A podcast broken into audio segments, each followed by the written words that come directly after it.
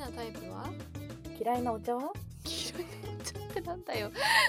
何でも OK ソサたちのたわごと。はいということで今回もソサタワです。はいお久しぶりどうぞさとわですね。お久しぶりなのかな？まあなんか自粛期間中三度目って感じかねなんか自粛期間の間ソサタワに頼りまくってたからね。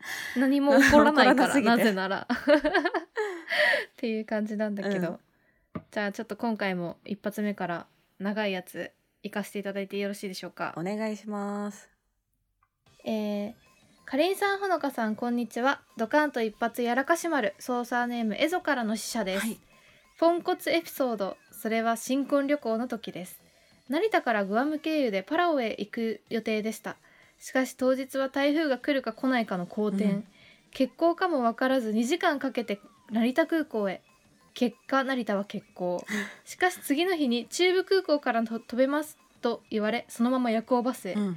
出発時間まで余裕あるねとタラタラ歩いていたら「お客様今なら一便前でご案内できます。急いで」と猛ダッシュ、うん。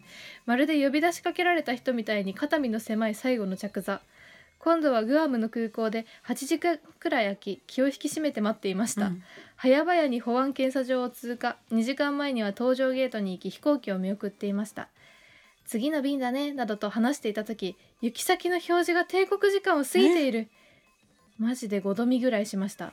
そうです。パラオは時差はないのですがグアムは1時間早いのです我々は自分の乗る飛行機を見送り え嘘でしょ係員の方は明らかに怪しい2人組だけが座っていたうん。がスルーしたようでそのまま、私はまるで桜の散る速度のようにスローモーションで腰が抜けました。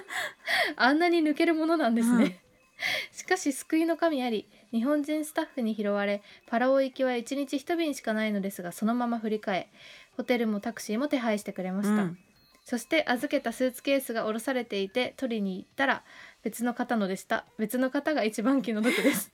我々の荷物は先にパラオ入り。翌日優雅に、えー係員室から登場しました。さらに帰りにはランダムな抜き打ち検査に引っかかり翌日宅配便で帰宅しました、うん。ケース氏はほとんど一人旅をしています。そう。我々のペアですと他に事故で高速道路で2時7時間止め数年に一度の大雪で道路封鎖など旅行運がすこぶる悪い気がして初めて旅のお守りを買いました、以後は守られております。とても長くなりましたが時差の確認って本当に大事ですね。今となってはいいネタですね。それではこんばんは。おやすみなさい。ということやです。ばいな。この人前にさ、うんあれだよね。あのーやけど？やけどの話してくれた人だよね。いやなんか同じ星の人だな多分この人。なるほどね。いやでもこれなかなかないいよここまでのやつ。だからねあれなのよ。引き寄せの法則なのよこれは。引き寄せの法則なの、うん一回ねポンコツが起きるとね立て続けに起きるから大抵。あーじゃあポンコツも引き寄せられてるんだ。そうだよなるほどだからね糸タワにたどり着いてるのももしかするとうん。ポンコツの引き寄せの星かもしれない。そうそうそう。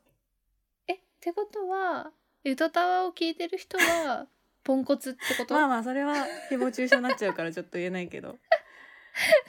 そういう可能い性もあやこれはすごいわ、るねでポもンコツエピソードとして。でしかも悪気その人が悪くないのになんかこう巻き込まれてしまってるものが多いね、これに関しては多いね多いね多いね。まあ時差はえちょっとこういうのある？こういうの。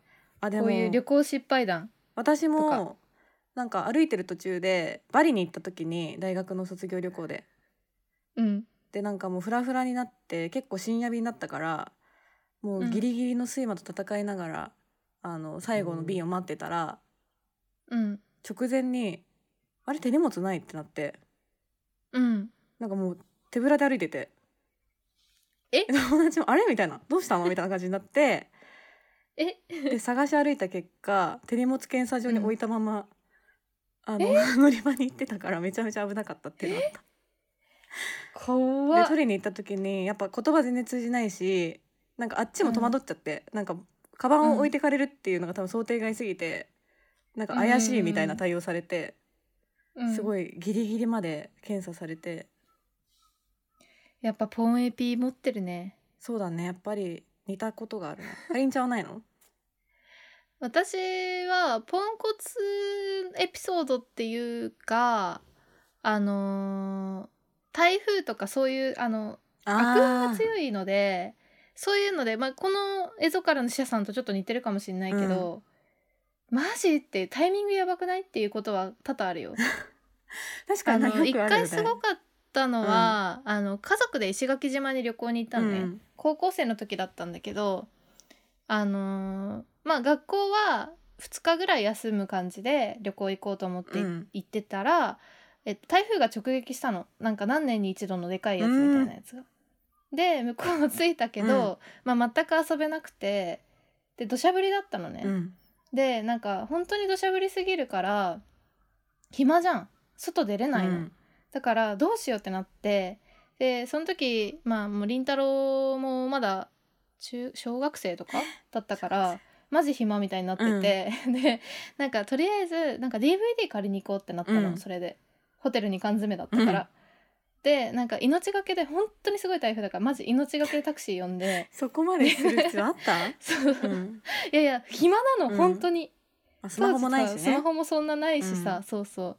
であのたあのタクシー呼んであの移動しようと思ったんだけどマジでなんか洪水みたいになってて、道が川みたいになってたの。絶対で遠く見たらうん。いや遠く見たら牛が流れてて川に。でも本当にやばいってなって。ででもまあ命がけでうん。蔦屋まで着いてで5本ぐらい DVD いやいや冷静に伝えまで行かないでよそれ。でまあなないやいや いや本当時間があのありすぎてやばかったから、うん。で何何日かそれでしのげると思ったんだけど台風結局欠航して、うん。であの3日ぐらい延泊しなきゃいけなくなって。あで結果学校1週間ぐらい休むみたいな話になって。ー大事じゃんもう小学校で1週間休むって。そうだよそうだよ。でやっと帰れると思って飛行機乗ったの、うん。そしたらずっと出発あのーなんだずっと上空でさ降り降りなくてさ、うん乗った飛行機が。何時間もね。でなんでだろうって思ったらなんか落雷に遭いましたとかって言われて 結局半日ぐらい着くのが伸びた。っていうのはあった。もう何もしに行ってないで石垣島にそれ。そうただあの時はハンサムスーツを見たっていう記憶がありますね。DVD で。まあ平和なね。映画ですからね。ね。映画を見ました。すごいな。やっぱポンコツは誰しもあるんだなポンコツなのかあそれは運悪なのか知らんけど。悪運だけどね。まあでも本当同じような感じだよね。まあ旅行にトラブルはつきものっていうことで。ゆとたわ。江戸川。ゆとたわ。江戸川。ゆとたわ。よ。続い続いて。て操作ネームもののけ婦人さん。え最近とても暑くて寝る時の布団が嫌いになりは嫌いになり始めて憂鬱です。私はこういった季節の変わり目に一気に一年を早く感じます。お二方もこういったことを感じる瞬間はありますか、ああ季節の変わり目を感じる瞬うん、間あ多々あるよね。ありますね。最近はやっぱ蚊が出始めちゃってもう。刺された。私も早速。え早くない？うん私さほんと蚊に刺されるんだよね。なんかそう思い出した。だって去年もイベントの時に蚊についてめちゃめちゃプレゼンしてたもんね。えそう本当にあの申し訳ないよ。うん一個のね動物に対して、うん。すごくヘイトを持つっていう気持ちは本当良くないって分かってるんだけどうん。マジで蚊は嫌いだわ。ごめんって感じ。かゆいんだもんだって。蚊に関してはマジでいいことあんのって感じだよね。いやーマジでね本当に辛いいやでもなんかさ夏だもんな。一時なんか顔を殺せない時期あったんだよね。え私殺せないよ。だってどうすんの？そしたら。え逃がすの？逃げる。逃げるの？逃げる。うん。あともう衰えていくのを待つ。えでも蚊って衰えるのかな？結構強いよ彼ら。嘘。増えてくよ。だって水とかに数日で衰えるんじゃない？いやいや水とかにどんどん子供産めるんだからやめてよ。いや本当だよ。やめてよ。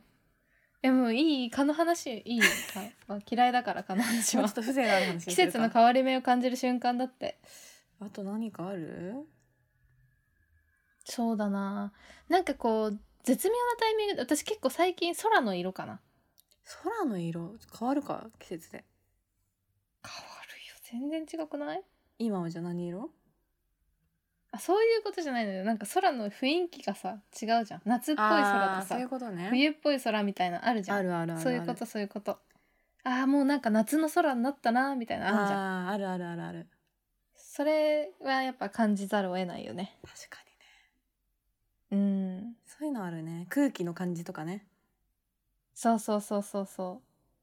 あー冬の匂いみたいなのあるよね。冬の朝のうさ、ん。うわもう冬の匂いするじゃんっていう あないるなんかなんかその何何の匂いって言えないけど。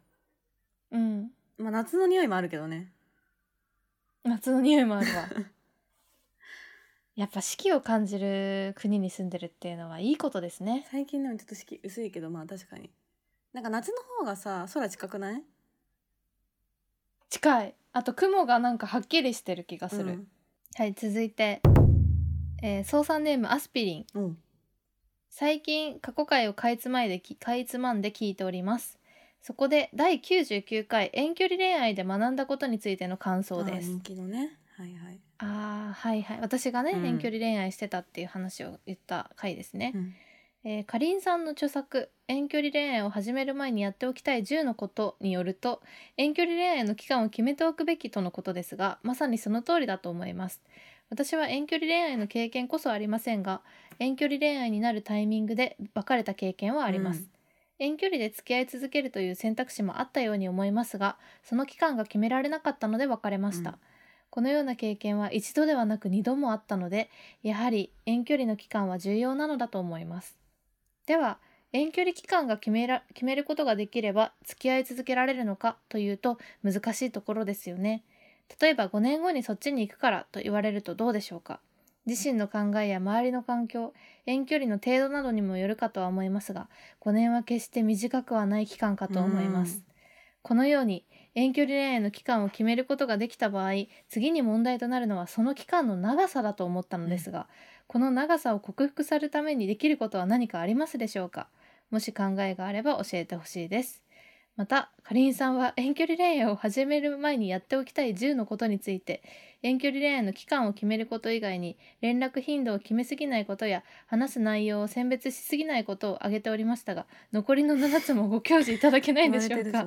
そこにヒントが隠されているように思いますということでした。確かにあの時ね、うん。なんか行き当たりばったりで喋ったから3つしか言ってないんだよね。ちょキレが悪かったからね。キリが悪かったね、そうね。なるほど。でも確かにね。ね。どうなんですか？長さは重要だよね、長さはねもう人の感覚によるよね正直。とかまあ年代とかね。うん。そうなんそうなん、ん。でも私も遠距離恋愛するってなった時にもしかしたら5年ぐらいかかるかもって言われたんだよね、はいはい。5年はちょっと絶妙だな。であの最初2年って言われてて、2年ならいけんじゃんって思ったけど5年って言われた瞬間に無理だなって思ったの、うんうんうんそれはもう私の感覚の問題かもしれないんだけど、あ5年ならちょっと無理ですって言った。あ言ったんだちゃんと。そう。そしたらなんかちょっともうちょっと短く帰ってこれるようになんか考えるみたいな感じになったんだけど、うん。その辺はやっぱ人の感じ方によると思うけど、うん。まあ平均して多分最低2年だろうなそうだね。まあ1年とかだとさまあまあうん。自分のことやってようかなみたいな気持ちになるし、うん、2年は1年プラスちょっと我慢すればって感じだけど、うん、3年とかになってくるとちょっともう状況が読めなさすぎてなんか何を根拠にうんと言ったらいいのか分かんないよね。うん、頑張って2年じゃないって思う、うん。まあ、根拠のある大丈夫は2年かなっていう気はする確かに。そうなんだよ。多分本当に状況が読めなくなるからゆとたでもさで残り7つよ。うん。そうそう、残りの7つ残りの？あるの7つでしょ？適当に言ったんじゃあちょっと考えてみた。考えてみたな考えてみた。考え適当に言ったんだけど、あで10個はないからちょっと全部で7個だったわ。だから、遠距離恋愛成功のための7か条ですね。でしかも始める前にやっておきたいじゃなくて、うん。始める前に気をつけることとあのれ遠距離中に気をつけることとあったわ。あステージがあるんだ。しかも整理してみたら。そう。じゃあちょっと教えてよそれを。いいですか、うん。簡単に言いますよ。うんとまず始める前に気をつけることは前言った通り終わりを決めることね、はい。い、つまでに遠距離が終わるのかっていうのを話し合いましょう。2つ目はルールを決めすぎないこと。うん。これはあのれ連絡頻度とかもそうなんだけどあとなんだろうな。いつ会うとかなんかそういうあの細かいルールこういうことは連絡するとかさ。決めすぎると疲れるので決めすぎないことが大事ですね。で3つ目はお互いの負担を平等にすること。うんそうだね。これめっちゃ重要で、うん。なんか一人だけすごい会いに行ってるとかなんか一人だけすごいなんか連絡頑張って取ってるとかっていう風になると、なんかどっちの気持ちもしんどくなるっていうデメリットがあるので、はい。なんかそのここはね難しいのはそのどっちかがすごいお金に余裕がある場合とか、うん。どっちかが環境的に仕事が忙しくないとかなんかそういうあのものも考慮しないといけないんだけどお互いの負担が平等になるようにそれぞれの環境も加味してえー、と考えなければいけませんっていうことですね。そうだね。なんかほころびが出始めるよね。どっちかだけ頑張ってるってなるとどうしてもさ。そう。それはやっぱもう気遣いが重要で、はいはい。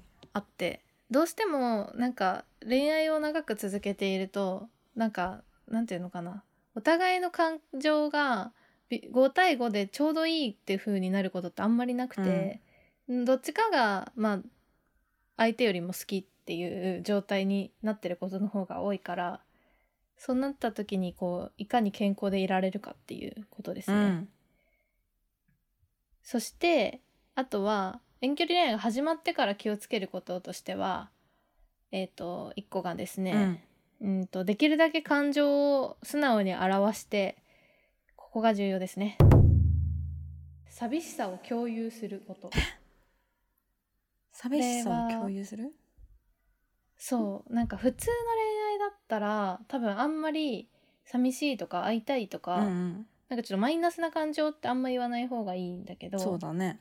遠距離恋愛の場合ってあの寂しくないって言っちゃうと結構やばいっていうか え寂しくないのって話になっちゃうから。えでもさ寂しいことは大前提心配させちゃいけないなと思って。なんか全然大丈で夫みたいな。もそれ言っちゃうとえあ会わなくても大丈夫なんだっけってことになっちゃうから、うん。あのちゃんとお互い寂しいっていうことを言い合うことが大事なんだよね多分。なんか無理やりなんか来てよとかっていうわけじゃないけどちゃんと寂しいと思ってるよ会いたい気持ちあるよっていうのことをは伝えた方がいいんだあるよっていうのはあの伝える。ただあの暗くなんないようにだけど 伝え合うことが重要。お互い寂しさを感じているということでもマジでさ寂しさ感じない人っているじゃん。うん。多分かりんちゃんとかも結構平気なタイプじゃない？正直ね。平気なタイプだね。でもまああの日による日とか時間とかによ 時間。る 夜とかほら感じたりする。あ人間のメメカニズム的にね。メカニズム的にあのそう生理前とかね、そういう時とか。そういうタイミングはちょっとこうやっぱ今こういう気持ちになってるよっていうのを素直に伝えるのが重要なんだそうそう言いづらいんだけどそう性格的には言いづらい人もいるかもしれないけど、ちゃんとあの遠距離で会ってないから寂しいと思ってるよっていうことは言った方がいないるほどね。盲点だわ言わないと会わなくていいんだいいんだってなっちゃうから。確かに。なんか。付き合ってる意味とはみたいな感じになっちゃうもんね。そうそう。会いたいなっていう気持ちをお互いにこう作るこう作業っていうのが必要なんですね。はい。そのためにはちょっと言わないといけない。難しいところですね。そして、はい。えっ、と遠距離中に起こった出来事変化などは多少面倒でも話すこと。これはこの前言った、うんうん通りうん。でじゃないと途中で話を共有できなくなるっていうかあのなんなんだっけこの人の話したことないからすんのやめよみたいな話になってっちゃうから 何も話せることなくなってくるのねそう。ちゃんとそこ本当にさ知らない人物しか出てこない場合あるじゃん、うんうん。例えばその自分がどっか海外に行ったとかってなった時にもう全員さ新キャラが登場するでしょ。自分の周りの人。ってなった時に全部話しとかないとまずその新キャラと仲良くなってまた新しい新キャラが登場した時にもう何も言えなくなるから。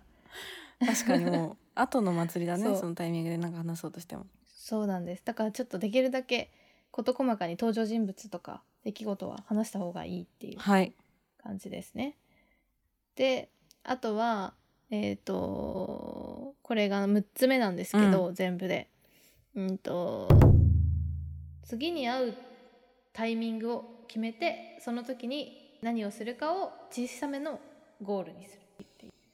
あーじゃあ次は会ったらまあなんか約束を決めないんじゃなくて次もなんとなく決めて、これやりたいねとかもざっくり決めといた方がいいんだ、そう。例えば会えない時間って結構辛いけど、うん。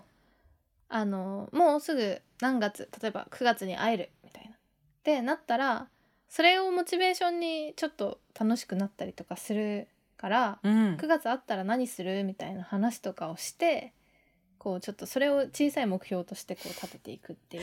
すごいちゃんとしてんなマジ そうなんだよ。ビジネスみたいなね。目標を立てでて9月に会った時には、また次に会うタイミングをなんとなく決めとく、そう。じゃあ次は来年の3月に会おうとかってなったら、うん。すごい長いけどそれも。そしたらじゃあ半年後までに私ダイエットしてみるとか、うん。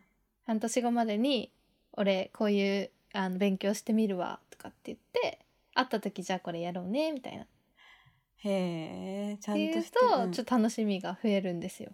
確かにね。だって会ってないからそういうふうにまあ自分の時間も含めて相手とコミュニケーションしないとなかなか話すことなくなっちゃうからね。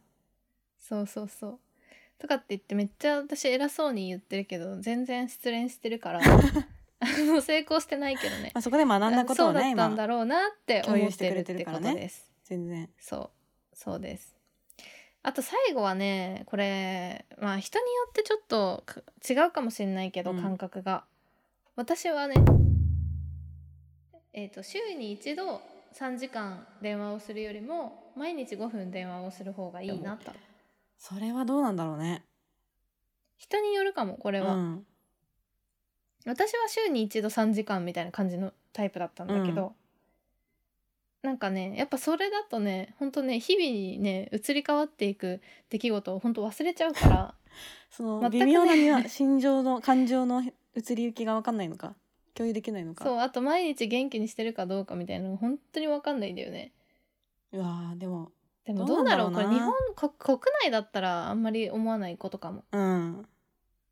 なんか本当に海外のめっちゃ遠くとかに住んでるとねなんか本当にいない人かなって思う感じになるからね 一週間架空の彼氏かなって思うよね。そう思うレベルになっちゃうからそうなんか距離の問題もあるかもしれないけど、うん。なんかここの電話の仕方っていうかあんまルールを決めすぎるのは良くないけどそのこう短い日時間で高頻度に連絡取る方がその2人にとって合うのかそのまあ週に1回とか2週間に1回とか長尺で取るのが合うのかみたいなのは、うん。なんかこう探ってった方がいいと思まあ遠距離してる間にね。う。うん。でも毎日電話してるのすごいなと思うけどね。なんか時間決めて的なことでしょだって多分。そう。そうそうそうそう。それもそれですごいそうなんですよ。なるほどね。タイプ別にじゃあそこはちょっと見極めていただいてって感じだね。ですね。うんまあでも一番こんなみ7つあるけど一番大事なのはやっぱこの寂しさを共有するっていうところですね。そこなんだそうなんか前にきゅうりさんにはマイナスの感情を伝えない方がいいみたいなことを言ったんだけど、あの時は。でもそれはあの相手が冷めてる時に言っちゃダメっていうことであってお互いちゃんと付き合ってて好き同士だっていうことだったら程よく寂しさを共有するのは大事っていう。難しいよ難しいんだけど。なんか言い方も大事。なんかちゃんと寂しいよっていう風にこう伝えるっていうね。いやでもなんかあれだよね。なんか相手に引っ張られちゃいけないじゃん。遠距離恋愛だからって言ってさ。うん。なんか相手のことも気にかけつつ相手に自分の感情も共有しなきゃいけないけどやっぱ一番大事なのはさ、別に相手が相手とは関係なく自分の日々の生活をさうん。楽しむっていうか健全に過ごすことが超大事じゃん。多分。逆に寂しくなっちゃってさ、うん。メンタルやられちゃったら意味ないやん。でも寂しさもなんかなくなったらおかしいしさとかなんかむずい、うん。むずくない？いやだから超むずいのよ。健全さを保ちながらの健全な寂しさみたいな。そう。自分のかなんか感情コントロールがマジむずい作業だから、うん。それでみんな多分挫折していくんだよね。寂しさはさまあやっぱ忘れようと思ったら忘れられるじゃん。なんか別のことに没頭したりとかさ。うんうんうん。意図的に。でもそれを完全に忘れたら、なんか意味ないから付き合ってる意味。ないからやっぱさそこはちゃんとつつそうあの一人でいても楽しいんだけど、二人でいた方が楽しいよなっていうのをちゃんとこう持っときながら生活するっていうことだよね。いやむずっ いやマジむずいよこれ。だから確かにそれが修行僧のレベル。修行僧だよね。うんマジ修行僧。瞑想に近いよ。なんかもう。3年とかなってきたらだってもう慣れてきちゃうわけじゃんその環境に。そう。でそうすると怖いのは、そのさっき、そまあ、最高でも2年かなって言った理由はそこにあって、うん。その2年超えしたしてすると一気に遠距離恋愛って結婚する頻あの確率が高くなるんだけど、ねでもその今度そうすると離れ離れになって暮らしてることに慣れてるから、うん。急に一緒に戻った時にうまくいかなくなったりするんだよね。怖いよ。だからちょっといろいろリスクが高いのよね。頑張らないと難しい。いやー難しいなこれは。うん。1年で戻ってくるんだったら私は迷わず遠距離恋愛するべきだと思うけどね、うん。明確に分かってるなら全然ねいいと思うけどそう。それがもう3年以上とかふわっとしちゃうなら気をつけた方がいいかなっていう感じタルの修行だわ。あとは、まあ、補足としては、あのーやっぱりどうしても残された側の方があの辛さを感じやすい傾向はあるあって言われててよく、うんうん。そのもともとねあの近くにいた人がのどっちかが海外とか遠くに行くってなった時にやっぱり生活は周りのせ環境は変わらないのに、うん。その人だけがいなくなった人の方が結構しんどくて、うん。その新しい生活に行った人っていうのは、まあ、全部が新しいからそんなに寂しさを感じにくい。まあそれどころじゃないみたいな感じになるよね多分。そうそう。だからあのただそういう時に新しい環境に行った人側が、うん。そのえ残された側の気持ちを理解せずにまあ50-50の辛さだって思っちゃうと、うんそこでなんか亀裂が生まれることが多いから ちゃんと寂しさをに寄り添ってあげる必要があるっていうですね。マジプロすぎるな。マジプロでしょ、う。ん。そうなんだよでも。なるほどね。じゃあなんか俺は寂しくないなって思ってももし自分が、その新しい環境に行った側だったら相手も同じだとは思わずに、ちょっと気にかけてあげた方がいいね。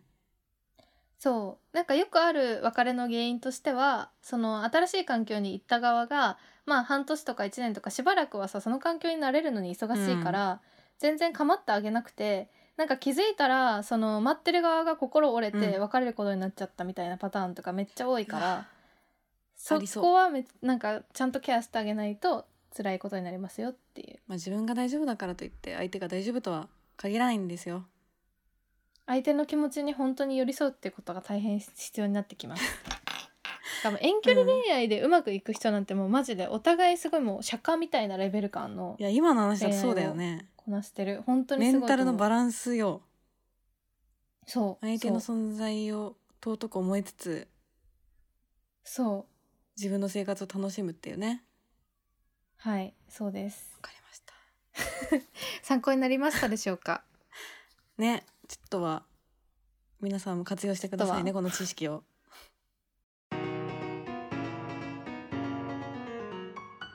はいそれでは皆さんゆとりこだちのたわごと続きをどうぞ。続いて、えー、操作ネームルルルのルーティシアルルルのルーテシアと申しますさん。間違えた。続いて 操作ネームルルルのルーテシアさんですちょっとこの人めちゃめちゃ丁寧だわ。かりん様ほのか様かっこ54順。いつも大変。ビジネスでもやらない。ビジネスでもやらない。いつも大変お世話になっております。え占いが好きなお二人に質問です。血液型の相性占いを信じていますか？私は B 型男性なのですが、O 型女性の方と気が合います。またお二人の血液型をご教授いただけないでしょうか、ちなみに私はかりんさんが B 型ほのかさんが AB 型だと思っています。PS 会社で SNS 担当をしており間違って会社アカウントでゆとたわをフォローしてしまいました。解除しようと思っていたらゆとたわに取り上げていただけましたのでそのままにしております。会社にバレないかのスリルを日々味わっています。っていうことでした。これね。仕事中に送ってるじゃないこの人。丁寧すぎるよメールが。るんだけど 上司に見られながら書いてるとしか思えないんだけど このメールの文言い面訳できるように丁寧にしてるんじゃないの？やばいね、うん、そう確かにこれねあの会社のアカウントでフォローされたの気づいたよね。気づいた。なんかちょっと私たちの間で話題になってなんなんかうちら この発信こういう感じの発信してたっけ？みたいな。そうなんか企業向けになんか発信したっけって思ったよね。で間違いかなって思ったんだけどなんか1ヶ月に1回ぐらい「いいね」されるから あなんかそこに意思はあるんだっていう感じのことが1まさかの年ぐらいあったけど。まさかルルルのルーテシアさんだったとはね。しかもお便り全く関係ないっていうね。うん。血液型血液型の話なんだけどしかもさ、うん。自分は B 型男性で O 型の女性と気が合いますって言っててさ、うん。私とほのちゃんはさ どっちも B 型と AB 型って言ってかも気が合わないと思われて。消去法じゃん完全に。ひどすぎる。消去法じゃないか。血液型ね。でもなんかさ日本人だけとかって言うじゃん。血液型ってこんな盛り上がってるの。言うよね、うん。言うよね。でもやっぱなんかなんていうの天気の話するレベルで 話はするけどね。わかるわかる、私自分の血液型が自分と合ってないからさ。あれかりんちゃん何型だっけ？O 型 ?AB だ。A 型。A 型だっ A け型。A 型。あれ？私ねこれまでね人にね A 型って言って「ああぽいね」って言われたこと一回もないよ。うん。なんかまず A を消すわ。かりんちゃん何型って聞かれたら。そうでしょ、うん。私何型か覚えてる？O 型。あ A 型。そう A 型ですね。A 型だよね。この話したよね？してないっけ？なんねしてると思うよ二人では。二二人では忘れてるけど。A 型だよね。でもやっぱ血液型よりは誕生日占いの方が信じられるななんか。あ誕生日占い私マジで熟読してるからね。やばいよ怖い怖い本当に。怖い怖いほのちゃんは O 型っぽいけどな。A 型なんだな。まあでもまあ A 型っぽいとこもあるよね。そう。なんか言ったかもだけど親が別に A 型と A 型の A 型じゃなくて AB 型と O 型の A 型だから。ああそんな別に A してないのよ。うちもそうだよ。AB 型と A 型の A 型。ハイブリッド型？ハイブリッド型。ね。でまあぶっちゃけ弟は B 型。うんあそうなんだうん。うちも弟 B 型だな。私は B 型っぽいかな。まあでもそうか糸タワに出てる私って結構強めだもんね。B 型って強めなの？なんか強めのイメージある。なんかそうなのかな？い意志意志強めに映ってる気がするから糸タワの中だと。個性ありみな感じだよね B 型の人って結構。ありみな感じだよね、うん。意外とね普段はねほわほわっとしてるんですよ、ね。私自分で言うのもなんなんですけど。そんなね強めのキャラじゃないからレアレア型のえレア型の血液型とかはちょっと普通に神秘を感じるけどね。確かに。やっぱあと左利きとかもね。うんうんうん。左利きへの憧れやっぱ強いからさ。中二病的な感じでちょっと憧れを持っちゃうな。憧れ持ってる。ついね。左利き AB 型とかもう絶対天才じゃんとか思っちゃうよね バカだから。マジで。パンピーラの A 型右利きとかさいくらでもいるから。私も A 型右利きだから。いくらでもいるから本当に。まあでもそういう人はね大変なんだろうけどね。グッズが A 型ばかり大変とかさ本当怪我した時うん怖いとかね、左利きの人不便そうだよね、うん。普段。そのそのぐらいですねそんな感じです。血液型に関してははいそしたらラストのお便り。はい。ハイビです特別扱いしてるハイビさんのこと読み方。質問に答えようと思います、えーなぜ小学5年生がゆとたわに行き着いたのかは自分が時々ポッドキャストを聞くことがあって、うん。そこのおすすめに載っていたからイラストが可愛いと思って聞き始めました。だったんだ。スマホを持っているのか？持っています。今時の小学5年生はクラスで7人くらい持ってす。ごいいますリアルだな、うん 親は操作ではありまあせそうんなんだ、教育ラジオのためではありません。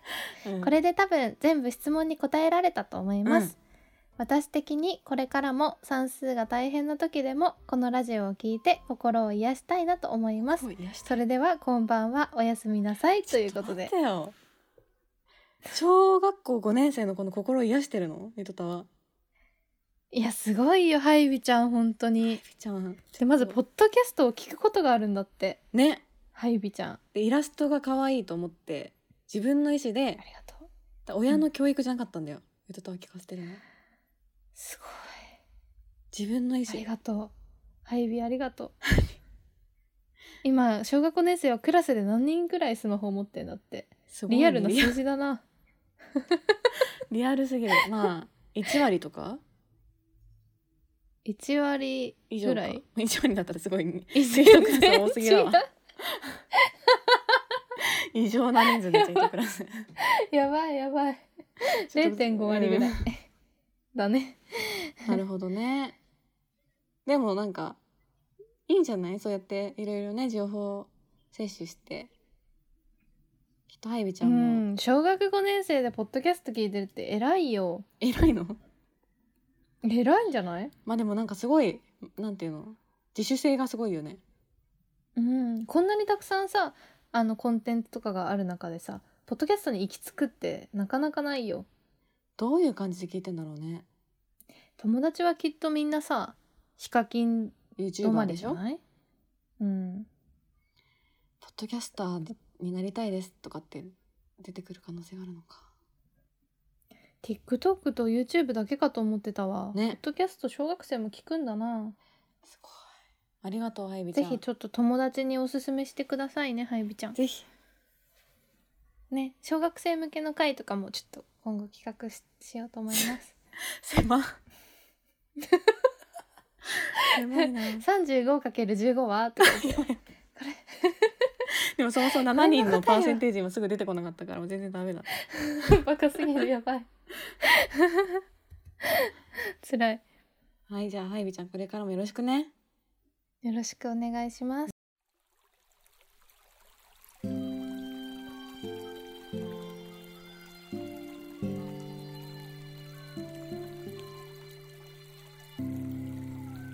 とたわ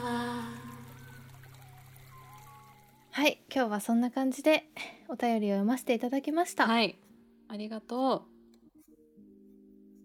来週は佐藤もかちゃんのゲスト会を配信したいと思います。うお便りありがとうございました皆さん。いやあのね本当あ来週読むんで、うん。皆さんも気づくと思うんですけど本当にねなんだろう。なんか小説を10冊ぐらい読んだような気持ち、なんかみんな感度高くない？うん、あー別れちゃった悲しいとかじゃなくてさ男性からのさお便りでさ、うん。描かれているさ相手の女の子がさみんなさすごい綺麗な感じなんだけど描き方が。あれ何なの？すごいわ。だったね。フィルターかかってんのかな？あんなき可愛いこと言う子いる世の中にみたいな感じのなんかお便りばっかり来るんで え？っていう。でも自分たちも言ってるのかもしれないよそういう時はやっぱ意識して。えそう私言えてないわじゃあ。ダメだよそんないいな。気をつけよう。気をつける。なんかもっと。なんかこう不思議な女の子になりたいよねやっぱ。なんかねちょっとこうジブリみたいな感じのね。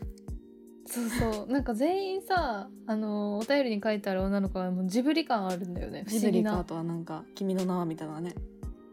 そう。なんか飛行石とか持ってんじゃねえのっていう感じの女の子しか出てこないからさこんな経験してんのみんなっていう。すごかったね。衝撃を。楽しみにしうてください。んあとはなんかねキュンキュンする話もいくつもあったりとか、悲しい話もあったりとかなんで、ぜひ。ぜひぜひ。というはい感じだけど、といまた対戦もあるんですよね。対戦もあります。ちょっと告知は別途あの配信する予定なので、はい。楽しみにしててください。お願いします。あとさスタンプも好調ですよ。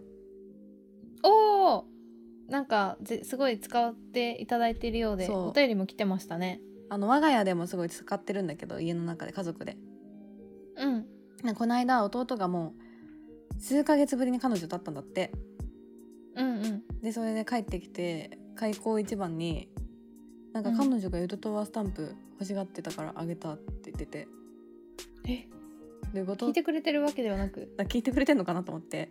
えどういうこと？って言ったら、なんかその家族 LINE かはなんか分かんないけどスタンプが偶然見えたらしくて、そしたらなんかそのスタンプめっちゃ可愛いねって言ってくれたから「あ姉のラジオの」って言ったら「姉のラジオの」って言ったことに関してはもうドムジだったらしいんだけど。姉のラジオってやばいよね。